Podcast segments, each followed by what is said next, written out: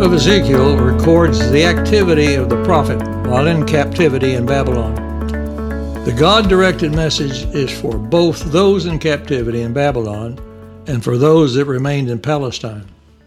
Both groups were still obstinate even after the horrible destruction and slaughter in Jerusalem and the exile of others. exile was born 623 BC to a priestly father. One year later, in 622 BC, the revival under King Josiah and Jeremiah began. In 609, uh, King Josiah was killed in battle, and four years later, the Babylonians were at Jerusalem, having soundly defeated the Egyptians. But in 605, there was no battle for Jerusalem, as the king agreed to pay tribute to Babylon. So there were relatively few young nobles and princes taken to Babylon for use in Nebuchadnezzar's empire. Ezekiel was 18 years old when Daniel and his three friends were taken in this first exile. it was not until eight years later, in 597 BC, that the second wave of young Israelites were taken, and Ezekiel, now 24, was taken with his group. It is likely that Ezekiel was in trading under Jeremiah. He was highly educated and was from a priestly family, but unlike Jeremiah, he was married as opposed to Jeremiah, who clearly demonstrated why he was called the weeping prophet, Ezekiel often appears passive or indifferent to the very hard words that God had him give to the Israelites. The writing of Ezekiel is highly organized and precisely dated. In the books of Isaiah and Jeremiah, we have seen the continuing challenge by God to the Israelites to turn from their wicked ways and idol worship and return to Him or suffer the consequences. Ezekiel, under God's direction, presents this same message of judgment and consequences, but promises in a much different way than Isaiah and Jeremiah. The first unique feature is a systematic presentation of the contents. The first 24 chapters provide a truly terrifying indictment and condemnation of the nation. These judgments are interspersed with a few, a very few, glimmers of hope for the future. However, in chapters 33 through 48, that's the end, a consistently positive and bright picture of the future is opened up. In between, in chapters 25 and 32, there is a condemnation and a destruction of the surrounding nations, which will prevent them from interfering with God's plan to redeem and restore his chosen people. Another unique feature of the book is the prophet's strange visions unusual presentation of details, and weird and even grotesque symbolic acts Ezekiel has to perform to portray God's word. In Ezekiel's visions of God, we see God as perhaps not seen anywhere else in the Bible. There is much in Ezekiel for us to discover. There's also much in Ezekiel that we won't be able to understand or explain. But there's an important discovery, too. God his world and his ways are greater than we can grasp. The Hebrew name for Ezekiel, transliterated, means strength by God. God can show up in the last place you expect to find him, at a time when you think he's abandoned you or perhaps even doubt he's real. In July the 31st, 593 BC, God opened the curtain between heaven and earth. Ezekiel, now 30 years old, saw God's majesty heard God's voice, felt God's hand. The word of the Lord, the angels of the Lord, the Spirit of the Lord, and the glory of the Lord came sweeping into Ezekiel's life. The man without a country, the priest without a temple, was overwhelmed by the awareness God is real and God is here.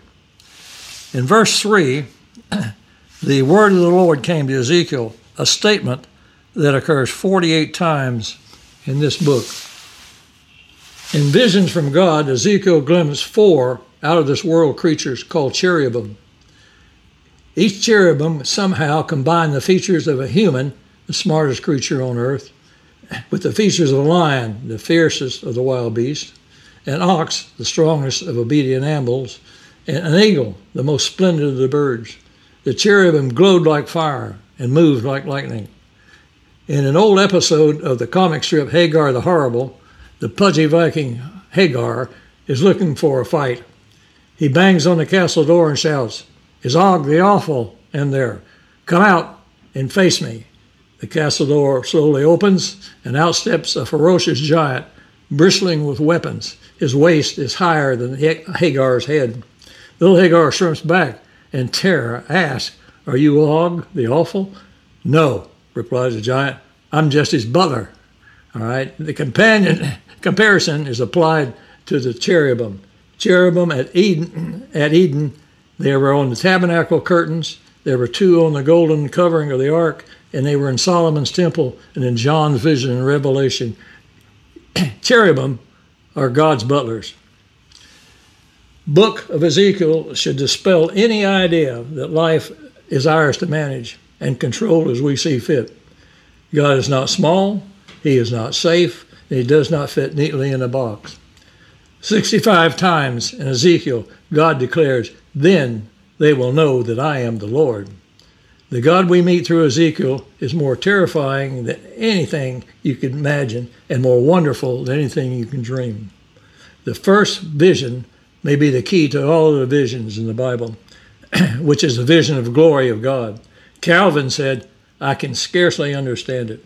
Strength and power of vision. How big is the ocean? How small is our boat? God was saying, was saying to them, Before I tell you what to do, let me show you who I am. That, he said that to Moses, Isaiah, Joshua, Jeremiah, Zechariah, and Isaiah were similarly prepared. Ezekiel did not see God himself. He saw only the appearance of the likeness, just a gliss of a glimmer, and the glory of the Lord. But that was enough to flatten him and leave him in a shock for a week afterwards. That's in verse chapter 3, verse 15. We glimpse God's glory through his Son. God, make his light shine in our hearts to give us the light of knowledge of the glory of God in the face of Christ. That's 2 Corinthians 4 6. When Christ's joy, Christ's glory flattens and fills us, we become new people in Him. God's passion for His glory is the measure of His commitment to our joy.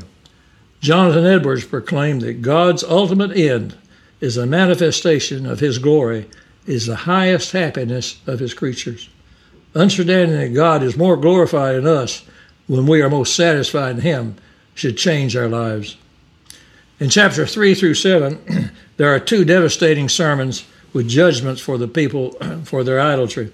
The Hebrew priests bore the iniquity of their people, just like Jesus had to bear our sins on the cross. There are also three incidents where Ezekiel had to suffer in various ways for the iniquity of his people. Anything whose importance is equal to or ahead of God is idolatry. Religion can be idolatry which is caught up in doing it right, can't miss, can miss God. Then there is the boat, the house, the job, the car, special breed of dog, etc., etc., etc. The religious elders were saying, God won't punish us, He's kind and loving. All religions are helpful, and all roads lead to God. So believe what you like. That kind of open mindedness approach got many people in Jerusalem were taking, but God thundered I will not look on you with any pity or spare you. I will repay you according to your conduct and the detestable practices among you. Then you will know that it is God who speaks. Consider your devotion is the meaning of God's glory and is filled with His presence. Good day.